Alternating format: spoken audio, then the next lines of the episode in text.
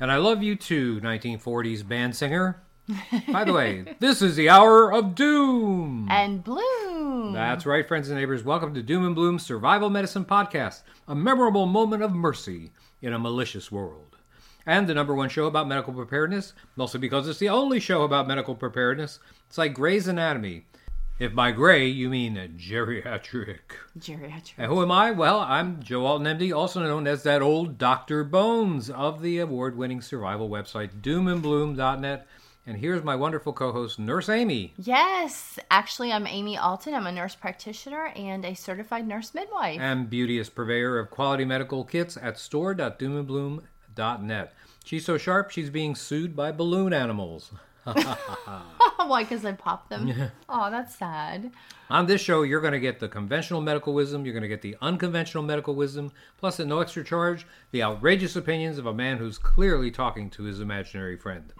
But hey, whatever it takes to get your family medically prepared for times of trouble, you're going to hear it right here. But first, you got to listen to this. All information and opinions voiced on the Survival Medicine Podcast are for entertainment purposes only and do not represent medical advice for anything other than post-apocalyptic settings. We strongly urge our audience to seek modern and standard medical care whenever and wherever it is available.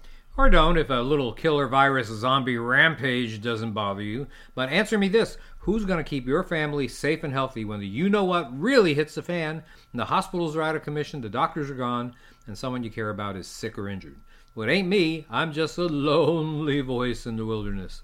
It's you, friend. You can bet when it's least expected, you're going to be elected. So get off your duff and learn some stuff before the poop hits the propeller, and why not get some medical supplies while you're at it. I know where you can find some. Do you, Amy? Absolutely. Store.doomandbloom.net. We hand pack your kits, by the way, after you order them. They are not gathering dust on shelves. Packed in the USA. That's right. I want to mention that the Book Excellence Award-winning 4th edition of the Survival Medicine Handbook still ranks 4.8 out of 5 over 2,700 reviews, and it's still high on the bestseller list throughout the country. If you haven't checked it out yet, you're going to find the black and white version on Amazon, the color version at store.doomandbloom.net. This morning it was number one on all of its categories. Yay!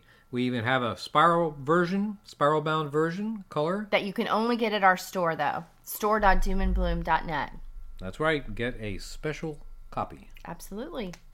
You know, as cold and flu season approaches, families are stocking up on medications that take away some of the misery experienced by those infected by viruses.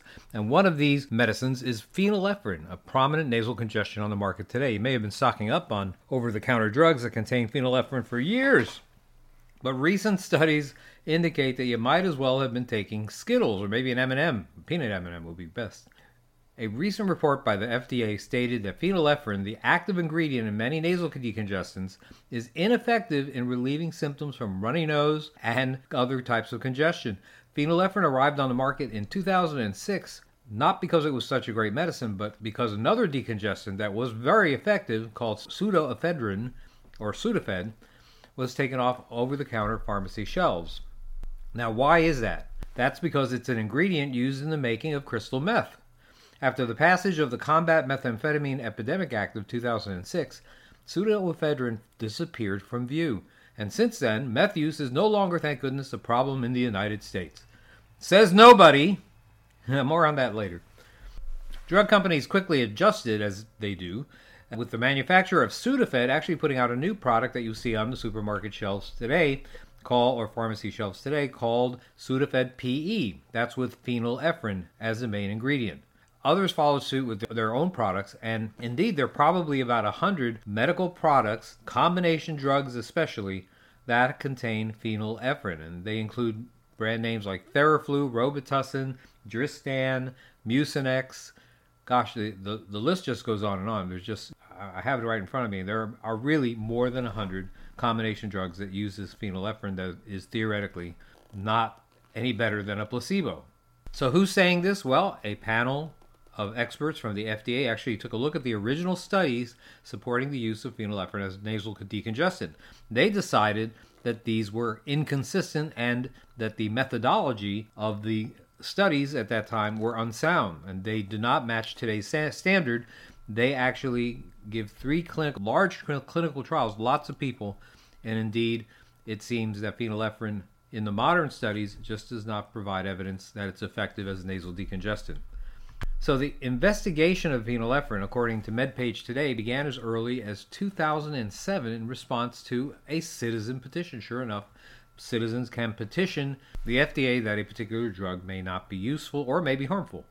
Now, Big Pharma pressure held off these reports for more than 15 years. And in that time, imagine how much money the American taxpayer, the American families, have been spending buying an ineffective drug. A consumer study of 100,000 households revealed that about half of them purchased medications containing phenylephrine over the course of the year. The likelihood is that your medicine cabinet right now that you have this drug as part of, let's say, Dayquil or NyQuil or other kinds of cold and flu meds.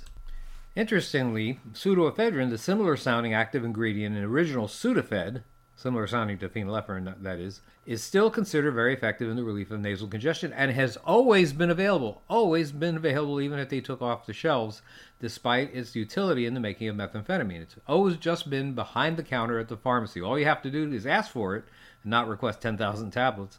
What you need to do is bring your driver's license, as Sudafed purchases are documented by the government. You actually have to sign for them. Now, despite the FDA's panel report, the FDA at present still allows the purchase of phenylephrine products. Now, while I expect them to eventually take them off the market, it probably won't happen for a while. You may have to deal with this winter using some of these medications that have phenylephrine, but I would recommend not doing that. I would recommend looking for pseudoephedrine. So you've got to look at those ingredient lists of your medicine cabinet's nasal decongestants, because you might have some products there that are shooting blanks. Someone in your family is probably going to catch a cold or worse in the next few months, so the smart family medic is going to stock up on pseudoephedrine, not phenylephrine. Just ask the pharmacist for original Sudafed. That's the real deal. It's still over the counter and just behind it.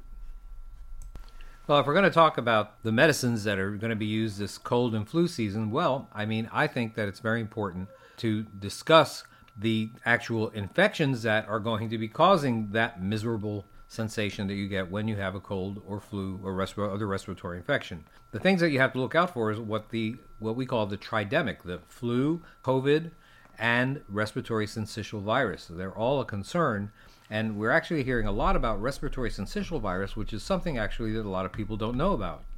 So what is RSV, respiratory syncytial virus? While many have personal experience with the flu or COVID, a lot of people don't have experience with respiratory syncytial virus. Well, this year they actually might. It's funny because it's strange for a virus so contagious that almost all children get the infection by age 2. It usually presents as a mild cold, although it can be life-threatening to premature infants. Now, this year it's severe enough to have parents worried, and it should, because RSV is the second leading cause of death during the first year of a child's life, after, believe it or not, malaria. I guess that's worldwide. RSV isn't just a children's virus. It can affect adults as well, and those over 65 can develop pneumonias requiring hospitalization. Orange County, California declared a health emergency a while ago due to a surge in cases. So what they do is they test the phlegm and mucus for RSV, and it turned out that every time they checked it at that time, it was positive about 20% of the time. That's a pretty high value, and it's up from about 6 to 7% a year ago and about 1% the 3 years previous to that. So a lot of respiratory syncytial virus is going around, mostly in kids under age 5. Like a cold virus, respiratory syncytial virus affects your nose, eyes, throat, and possibly your lungs. It spreads like a lot of airborne viruses from droplets when you cough or sneeze, and it gets in someone's eyes, nose, or mouth. Another way to get RSV is from direct contact, such as kissing the face of an infected child or touching a surface that's contaminated with the virus. It can live on surfaces for a period of time. There are various strains of RSV, making it unlikely you'll become immune, because people seem to get it. Some people even get it more than once in the same year. So the symptoms usually begin about 4 to 6 days after infection, and they include nasal congestion, coughing, sneezing, sore throat, earache, fever, and muscle aches. Well, guess what? Cold and flu season, those are the symptoms that you get. You might wind up having RSV instead of the flu or instead of a cold. Infants are difficult to diagnose sometimes, but you'll notice that your child will have a lack of energy, will have a poor appetite, might be wheezing somewhat. Indeed, it's the most common cause of pneumonia in kids under 1 year of age. There's no cure, vaccine, or even a specific treatment for RSV. The caregiver has to perform measures that relieve the symptoms.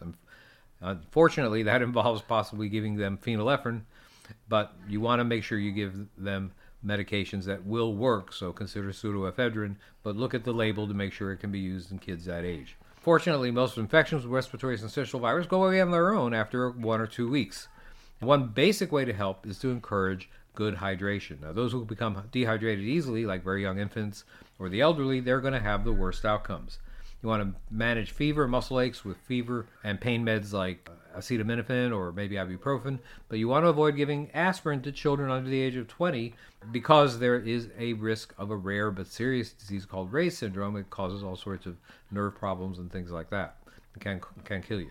Symptoms of respiratory syncytial virus that raise the level of concern include shortness of breath, chest or stomach pain, vomiting, and dehydration. You have anybody in your household who has that this winter, you get them to the hospital. These patients require oxygen, IV hydration, and sometimes very advanced care. It's hard to keep from catching an RSV virus. I mean, just as hard it is to avoid a cold. You have to follow a strategy known as respiratory hygiene, which helps to lower the risk for all of these respiratory type infections. You want to cover your mouth and your nose when you're coughing or sneezing. You want to have tissues or another type of barrier available at all times. If none's available, you have to cough or sneeze into your elbow or your upper arm. Keep no-touch trash containers available so you can dispose safely of tissues and other materials that may have virus on it. You want to wash your hands or use a hand sanitizer whenever you touch your mouth or nose. A lot of people do that without thinking, so you definitely need to have a hand sanitizer around. You probably have some left over from the COVID epidemic. You want to also provide materials for hand washing in areas where infected persons may be housed. So if you're going to be taking care of somebody, you want to have the ability to wash your hands right before and right after. Symptomatic patients should wear masks, believe it or not. Here we go with the masks again. But they should indeed wear masks if they're sick, and they should avoid contact with healthy individuals. You want to keep infected persons away from high traffic areas in your house too. If you can put them in a room and in the corner of your house, well, that's probably better. By the way, these precautions are really good advice for any outbreak of respiratory infections, including RSV, the flu, or COVID, or even the common cold. Hopefully, these RSV cases are not going to be a big deal this year, but even so, close observation of your children and especially your elderly relatives is going to be important to prevent the severe cases from leading to bad outcomes. And now, a word from our sponsor. Hello, citizen. Are you feeling low? Don't have it like you used to? Has your get-up-and-go got up and went? Well, consider the wholesome goodness of Prevalaxian Balance, a healthy mix of fruits, vegetables, sleep aids, and Alzheimer drugs in one tiny capsule. Made from probiotic macronutrients, which are processed down to a fine ash, Prevalaxian Balance will give you the pep you need to run that marathon and get a good night's sleep 10 minutes later. Mix with water and you can use it to seal that hole in your canoe. Prevalaxian Balance, your natural road to good health, a better night's sleep, and a higher IQ, available wherever cure-alls are sold. Okay, well, let's talk a little bit about something else that could be related to cold and flu season. How about headaches? How many of you out there have gotten headaches as a result of getting a cold or flu or other type of respiratory infection?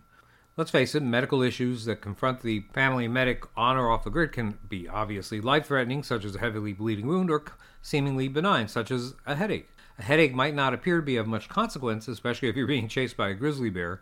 It can, however, be a sign of an imminent threat, such as a stroke. Headache is one of the most common symptoms that you're going to face as a medic in survival situations, but you might be surprised to know that brain matter itself doesn't really have any pain receptors. There are several structures around the brain that do, however, such as muscles, blood vessels, and sinuses. When stimulated, nerves associated with these structures can indeed transmit pain signals to the brain, resulting in a headache. Now, headaches are common complaints of flu syndromes and many other illnesses. That's really why I'm talking about them today. There are almost more causes for headaches, though, than you can reasonably write down. They include dehydration, stress, hunger, sinus or ear infections, sleep deprivation, teeth grinding, hormonal changes, coughing or alcohol excess, or coffee or alcohol withdrawal after coffee or alcohol excess, exposure to environmental toxins, adverse reactions to medicine, and a lot more. Evaluating headache involves determining what the symptoms are, the risk factors, for example, let's say high blood pressure, what makes it better or worse, and indeed what you find on a physical exam. The part of an examination which evaluates the nervous system is called the neurological exam. Check reflexes, strength, sensation, movement, balance, coordination, vision, and hearing on both sides. It's especially important to notice any differences from one side to the other. Now, there are different types of headaches. Once you've determined that the neurological exam is generally normal, that patient is not currently having a stroke or anything like that, you're going to have to determine what kind of headache that you're dealing with. The various types include tension headaches, migraine headaches, sinus headaches, and headaches that might be related to other medical conditions. Let's talk about tension headaches first. By far, the most frequently seen type of headache is the tension headache. Although the cause for tension headaches hasn't been established definitively, it may be caused by spasms of the muscles of the neck and head, anxiety, abnormal posture, or any of a number of other issues. Stress appears to be the initiating factor in many cases. Tension headache is usually seen bilaterally, that means on both sides, and or the back of the head and neck. Sufferers report a dull ache and the sensation of a tight band of pressure around the forehead. Neck and shoulder muscles may also be involved. Now, tension headaches last about a half an hour usually, but they can last up to a week. Oh my gosh, I hope not. Treating a tension headache involves relaxation techniques and maybe NSAIDs like ibuprofen, Advil, and some people feel relief simply by taking some Tylenol. Tylenol may also help, but excessive use of medications, however, that can lead to what we call rebound headaches, where the headache pain returns when off the drug, sometimes worse.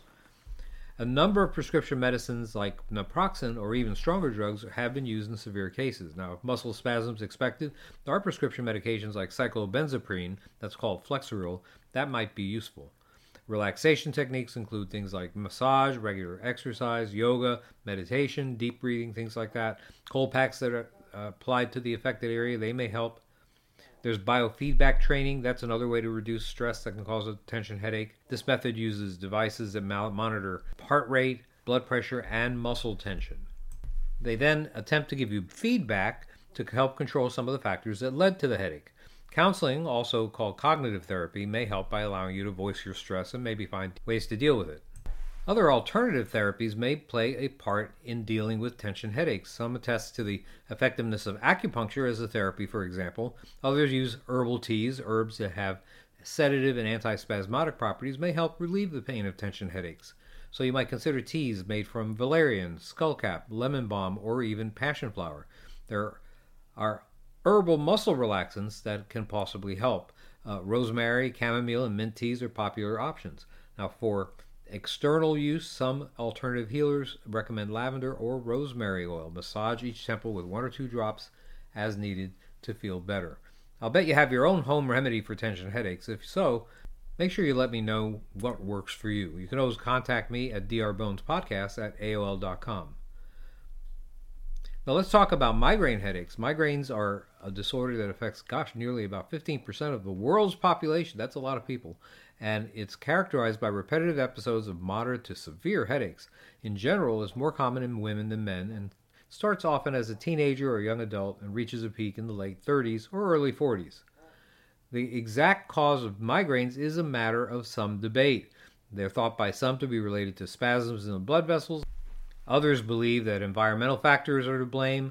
And still others believe that some kind of misfiring of nerve cells. There may be some genetic aspect as well, as they seem to run in families. There are 4 phases to a migraine, although not everyone experiences all of them. The prodrome, which occurs hours to days even before the headache, the aura, which immediately precedes a headache, and the pain phase, which is the actual headache. And then there is what they call the postdrome, the effects experienced following the end of a migraine attack. Let's talk about the prodrome. Prodromal symptoms occur in the majority of migraine sufferers. They represent essentially a premonition that there's a migraine in your future. Prodromes can start anywhere from 2 hours to 2 days before the actual headache and include all sorts of symptoms like mood swings, fatigue, stiff necks, GI irregularity, increased sensitivity to noises or smells, food cravings, all sorts of things like that. Then there's the aura. A prodrome may be followed by an aura, and then an aura is an unusual sensory effect that usually precedes the headache, but is not uncommonly part of the headache itself. Symptoms can be strange visual phenomena, which are pretty common, unusual sensations, and other irregularities. Many people experience their own set. Then there's the actual headache. The actual headache, the pain phase, can last up to 72 hours and has certain signs and symptoms. They usually are one-sided, they're throbbing in nature, nausea-inducing, sometimes causing vomiting and other GI symptoms. They can induce pain when you look at a bright light. They can cause other visual changes such as blurring, lights, and color phenomenon, and they are made worse usually by physical activity. so a lot of people will have to lay down in a dark, quiet room.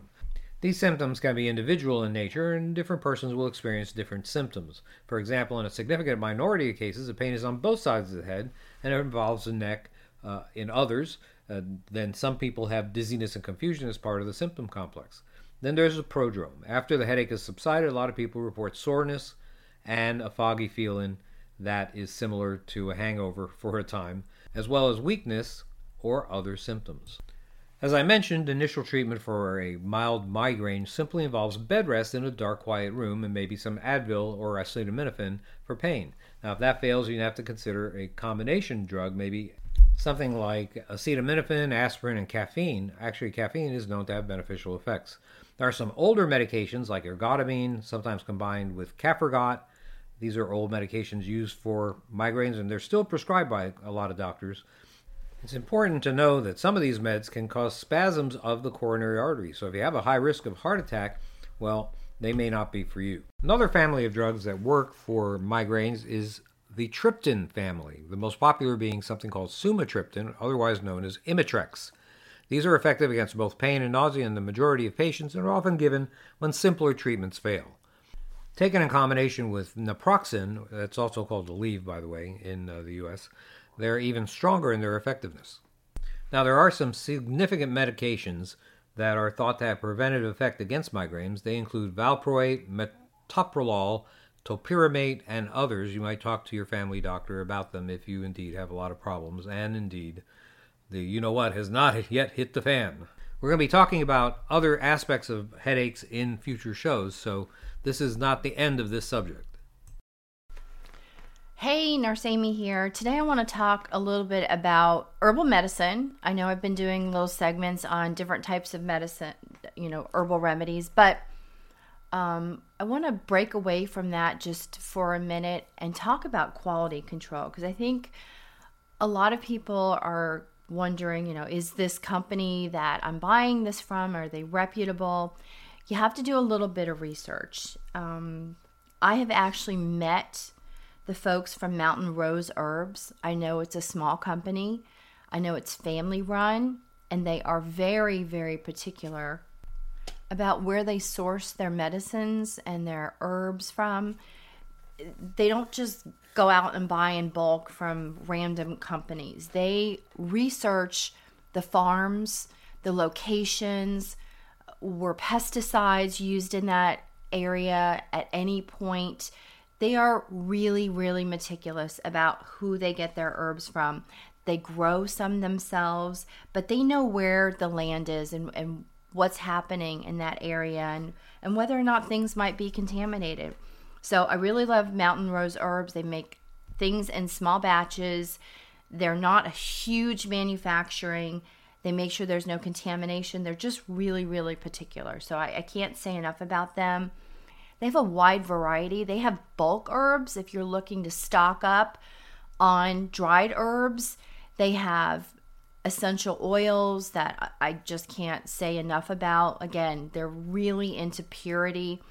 You will, if you know essential oils, you will notice the color, the smell, how it looks on your skin. It is just really a great quality. Another company that I've dealt with for a few years doesn't make essential oils in singulars or sell bulk herbs, but this is actually the lady named Katie who makes my organic salves that I sell. And we put together the formula. Of course, she was incredible with recommending the ingredients for the particular issue that I wanted the salve to take care of. Her company is named WildGraceApothecary.com. And again, her name is Katie. You'll see her information on that website. She's mostly doing on that website skincare. So you will find soothing balms, things for sleep, things for rosacea, eczema, things for acne. She's really doing like a skincare line, masks, serums, moisturizers, things like that. So if you have any kind of skin issues and you're really looking for something and not necessarily store-bought, but something that's, you know, kind of made with love and care, you might want to check out Wild Grace Apothecary.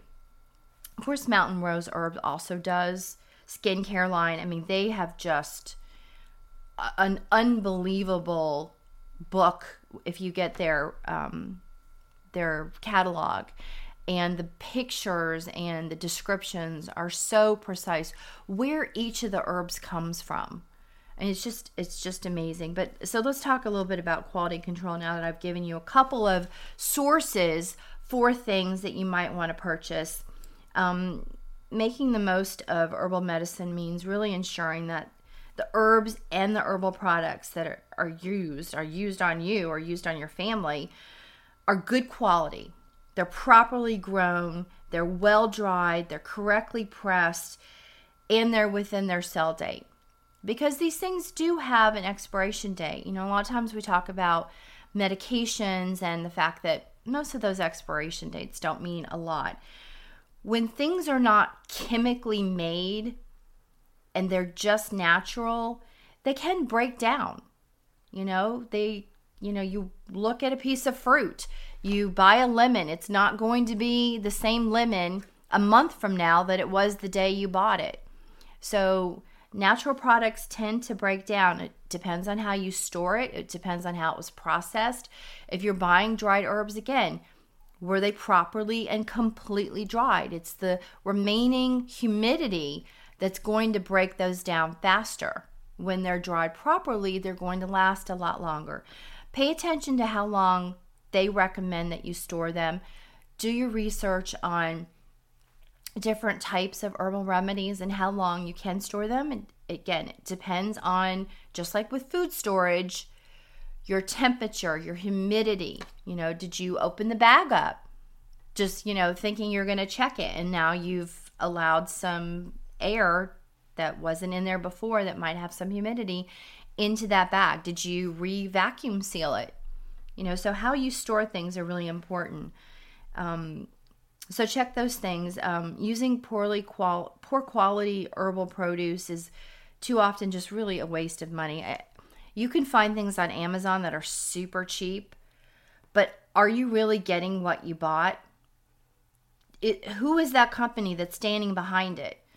Because a lot of these companies I see on Amazon are just like really random words. I don't even know if they're LLCs or they're true companies, or they've just made this company name up to sell stuff on Amazon, and it's somebody completely different, most likely in China, unfortunately. So you just don't know really what you're getting. I do know Mountain Rose Herbs is in Oregon. They know where they get their stuff from. Even if they get it from other companies, they know that that's quality stuff. So don't go with the money.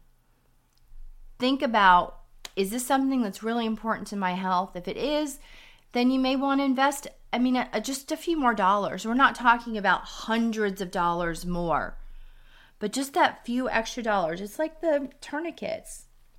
I don't know if Joe's talked about tourniquets recently, but he did an article on fake tourniquets and how they're being sold on Amazon. And, you know, they'll be sold for 3 for $18 or 4 for $20. There is a zero chance you're getting an official, let's just call it the cat tourniquets that are brought in to this country, sold through North American Rescue. That's where I source them. I know that those are the ones that the military are using. And if the military aren't using that, that's because the purchasing agent went cheap and bought the cheap ones. And I did hear stories from military guys that they were given the cheap versions because somebody higher up was trying to save money. I don't know if they did it as a scam. They billed for the, North American Rescue prices and then bought the eBay or the Amazon ones and then pocketed the rest of the money. Oh, it sounds like a conspiracy theory, but you know that stuff happens. Oh yeah, that toilet was $1,000. It was really $200 and the $800. Well, we just might never know where that went. So buy the better ones. The tourniquets, if you find a cat tourniquet for really less than $30, around $30, it's not a cat tourniquet. It is not a real one. That is a knockoff. Somebody had them made in China at some factory. Who knows making them with what kind of thread or material.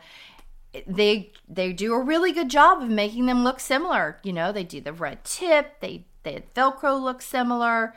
But when it comes down to the actual use and you tightening that thing up on somebody and you've got to get it really tight because they are bleeding to death, and something breaks or malfunctions, you're going to wish you spent that extra, what, $15, $20, $25? Let's say you found one for $5 and you have to spend $30 to get the real one. Was $25 worth losing the life of possibly a loved one and maybe a good friend or even a stranger? You know, maybe that person was going to do something really good in their life, but you used a cheap tourniquet. So cheaper is not always better. Just pay attention to quality in life with everything, food included. But it's really vital for herbal medicine. Without a guarantee of the correct herb or of the right quality that's being used, it's really hard to be confident the medicine that's made out of this will prove effective. So you're starting off with poor ingredients. You know, if you're baking a cake and you start off with, you know, terrible ingredients that don't taste right and that are fake and not pure, your cake isn't going to taste good. It's just not going to work out right. So start with quality.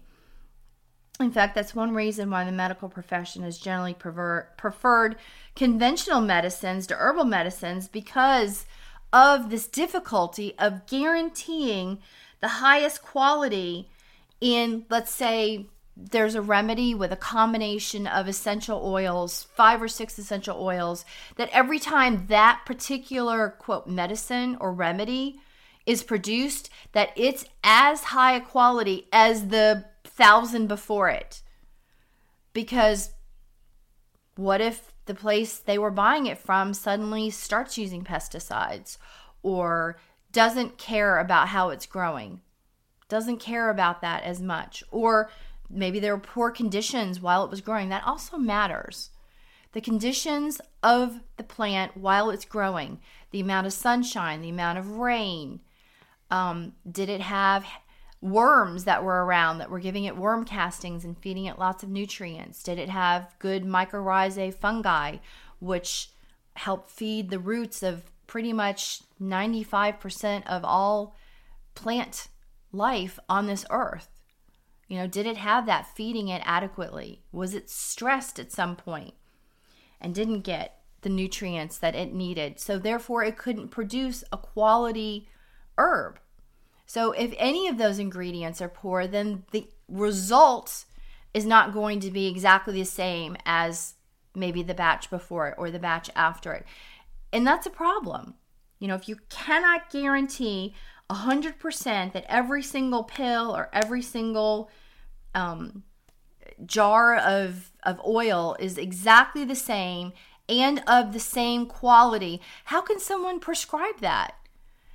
They don't know. So that's why traditional medicine has really been leery of recommending some of these things. I know there's a whole big pharma thing and money, and yes, I don't even want to go into that right now, but that's a whole nother ball of yarn there. I don't want to unwind that right now, but you guys know what I'm saying. There's that part too. Big Pharma just isn't going to be able to trademark any of this stuff or patent any of this stuff and have an exclusive. You can't have an exclusive market if you're combining carrot seed oil and olive oil with, you know, some herb, St. John's Wort. So they're just not going to do it. Maybe someday somebody will invest that money, and they don't care about money, and they'll put some actual medicines that regular doctors will prescribe. Anyway, moving on. And by the way, I'm using this book that I love, that's the one I've used for talking about the herbal remedies, Natural Health Encyclopedia of Herbal Medicine, the definitive reference to 550 herbs and remedies for common ailments. And it's an excellent book. I love it. The descriptions are great. The pictures are amazing. So you can actually see the herbs. So if you've got something, you make sure that you know exactly what that is. It really helps identify things. So anyway, that's the source of what I'm talking about. A 1998 U.S. survey of products derived from St. John's Wort, that's funny, I was just talking about that, makes worrying reading. It found a 17-fold difference in certain levels of one of the constituents in this herb in capsules available over the counter. Many of the capsules did not contain, therefore, what it claimed on the label. Exactly an example of what we're talking about. That's scary. That is really scary. I don't think Mountain Rose Herbs does that. So that you can trust. There are several reasons why this happens. Some of these we've just talked about. The herb may have been poorly harvested, dried, or stored. Old and decayed material or even the wrong herb may have been used. Or the manufacturing process could be at fault. In each case, the lack of attention to quality results in a product with reduced or no medicinal value at all. Scary stuff. So the bottom line is make sure you know who you're buying from, what you're buying, and whether they've been in business for a long time and have a good reputation. Okay, now for a complete switch of gears here. You know, in survival settings, when violence is commonplace and the rule of law is non-existent, armed conflict between two survival groups, that's a real possibility. Such confrontations are likely to involve firearms, leading to major injuries in situations where there's no available medical infrastructure. This type of trauma, which relates to the effects of bullets and other projectiles, is called ballistic. Now, during the Civil War, the likelihood of ballistic trauma to the chest or abdomen proved fatal in about 70% of cases. Now, we're going to have to expect similar results in primitive survival conditions if we don't have access to advanced medical care. Now, for that reason, it may be wise to consider including body armor as part of your survival storage. Body armor has been used throughout history. The introduction of high-velocity firearms, however, around the time of the Renaissance, negated the protective advantage of mail and plate armor like the knights wore. Now, as such, body armor fell out of favor, with a few exceptions for combat purposes, until the latter half of the 20th century. Now, how does body armor work to protect you? Body armor works by trapping a bullet in protective fibers and dispersing its energy throughout the entire vest, thereby slowing and flattening the bullet. Each layer of webbing slows the round until it deforms and stops completely. The impact is spread throughout the vest, causing the wearer to experience it over a larger area. The projectile itself, however, fails to penetrate the body. That's the important thing, because it prevents the worst, but not all, injuries. It's important to know that a bullet causes a lot more damage than simply the hole it creates. While the protective capabilities of body armor may ensure that the risk of lethal injury is very low, the shock wave caused by the bullet can damage tissue by indenting the side of the armor that actually is touching the body. This is known as back-face deformation, and even today it's an issue not fully addressed by even the most modern armor. Back-face deformation occurs most commonly with ammunition that mushrooms like hollow points or high-velocity rifle rounds that spin and yaw. We'll talk about ballistic trauma in general at one point in the future. Now, there are different types of body armor. There are two specific types, soft and hard. Soft body armor is useful for its lightweight nature. It's protective against handgun rounds, but probably won't stop a rifle round. Hard body armor is characterized by rigid plates, which are protective against even rifle rounds, and that's most commonly used by the military and police tactical units. Soft armor is usually manufactured from woven synthetic fibers and can be worn by itself or for more protection combined with hard armor. In these combos, a soft armor plate backer is usually put behind the ballistic plate in an effort to avoid blunt trauma from the bullet's impact. With hard armor, plates are one of three basic types: ceramic, steel with fragmentation protective coating, and synthetic fiber-based laminate. These hard armor plates may be designed to be used by themselves or with soft armor backers. High-pressure lamination using very high molecular weight polyethylene, that's another option. Manufacture often consists of tightly weaving strong ceramic or plastic fibers in a perpendicular fashion. When these fibers are twisted and interlaced, they strengthen each other and provide protection from all directions. The armor can then be possibly coated with resin or other materials to increase the density and strength. Now, there are different types of protection afforded by body armor: ballistic protection, that's protection against firearm projectiles; stab protection, which is protection against direct attacks with sharp weapons such as knives; and spike protection, which is protection against sharp weapons like ice picks, needles, things like that. Today, there are vests that provide spike and stab protection, especially useful for, let's say, corrections officers. Now, who actually determines the level of protection and sets the standards here? That is the National Institute of Justice.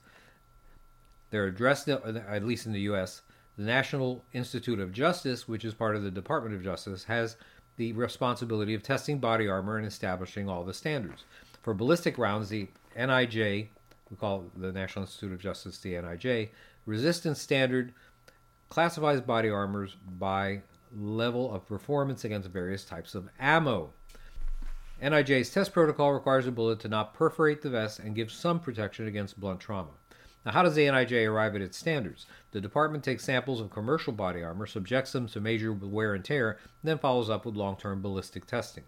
Now, here are the current body armor levels and the examples of the rounds that they can handle. Now, if you have a level 2A, that's the lowest level, stops the 9mm or 40 Smith & Wesson caliber round from a short-barreled handgun. It has no rifle protection, however. Level 2, which is one that I happen to have, stops a 9mm and a .357 Magnum caliber short-barreled handgun round, but also, again, no rifle protection.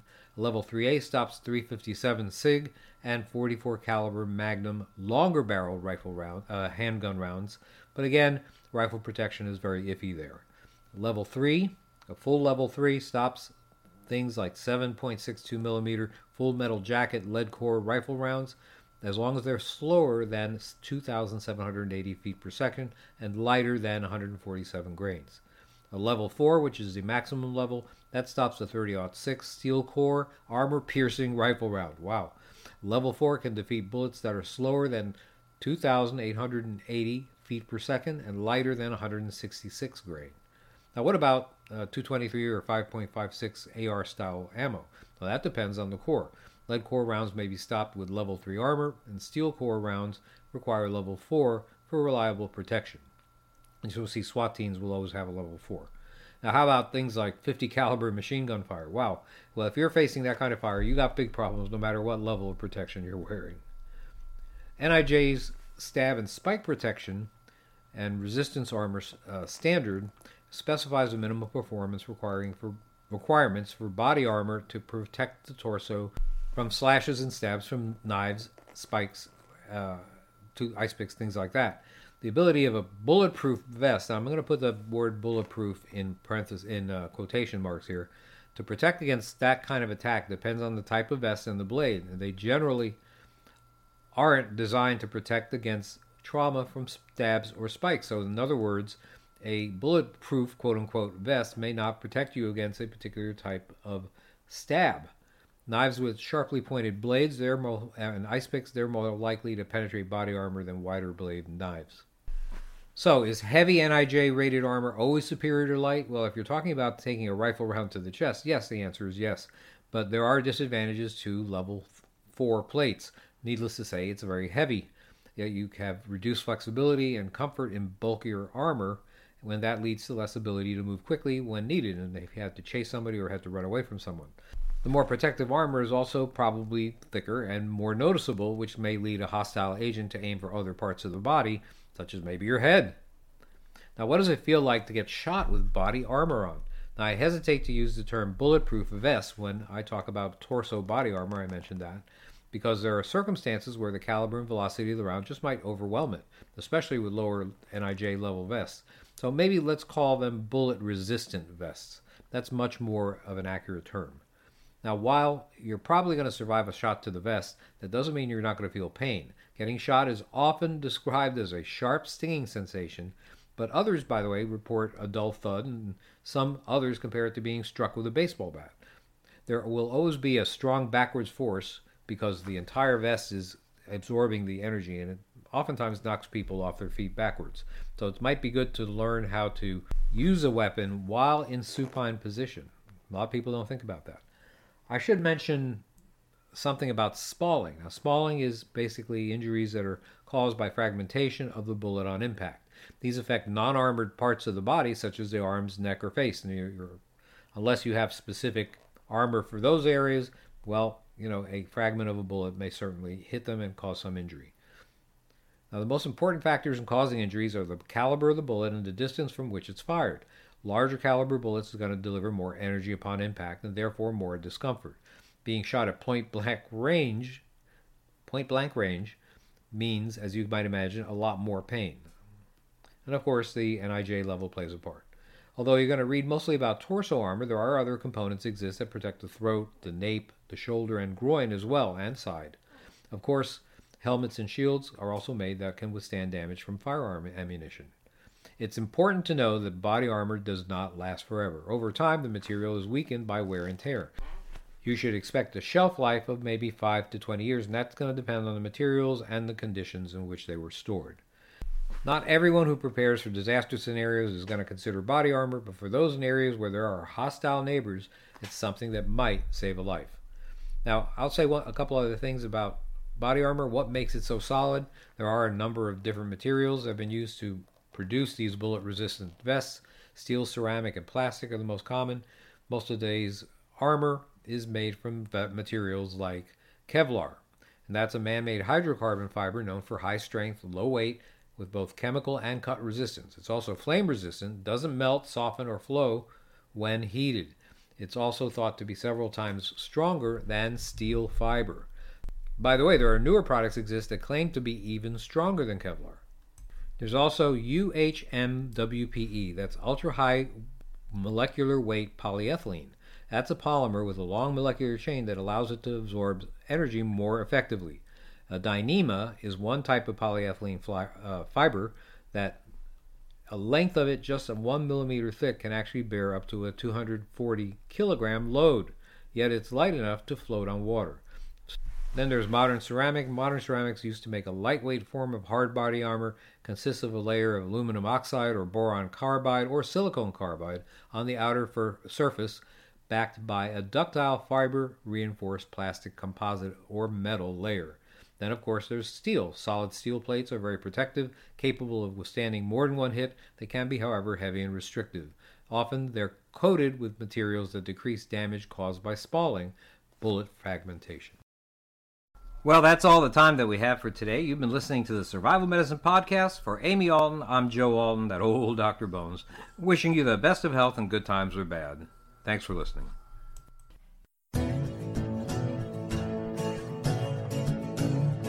You've been listening to the Doom and Bloom Hour with medical preparedness experts Dr. Bones and Nurse Amy. Check out our website at www.doomandbloom.net for hundreds of informative articles about survival medicine, gardening, natural remedies, medical supplies, and lots of other good stuff. To contact us, send your email to drbonespodcast@aol.com or use the contact form on the main page of the website. See you next week.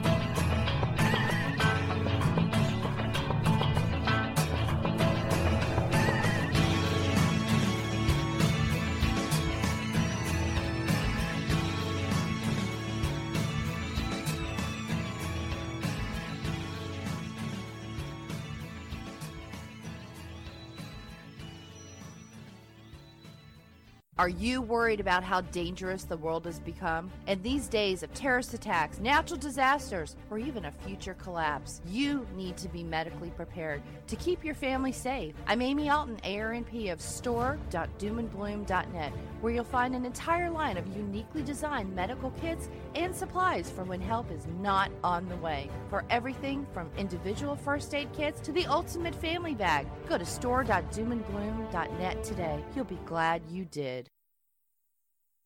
Hello, it is Ryan, and I was on a flight the other day playing one of my favorite social spin slot games on ChumbaCasino.com. I looked over at the person sitting next to me, and you know what they were doing? They were also playing Chumba Casino. Coincidence? I think not. Everybody's loving having fun with it. Chumba Casino's home to hundreds of casino-style games that you can play for free anytime, anywhere, even at 30,000 feet. So sign up now at ChumbaCasino.com to claim your free welcome bonus. That's ChumbaCasino.com and live the Chumba life. No purchase necessary. VGW. Void where prohibited by law. See terms and conditions. 18+.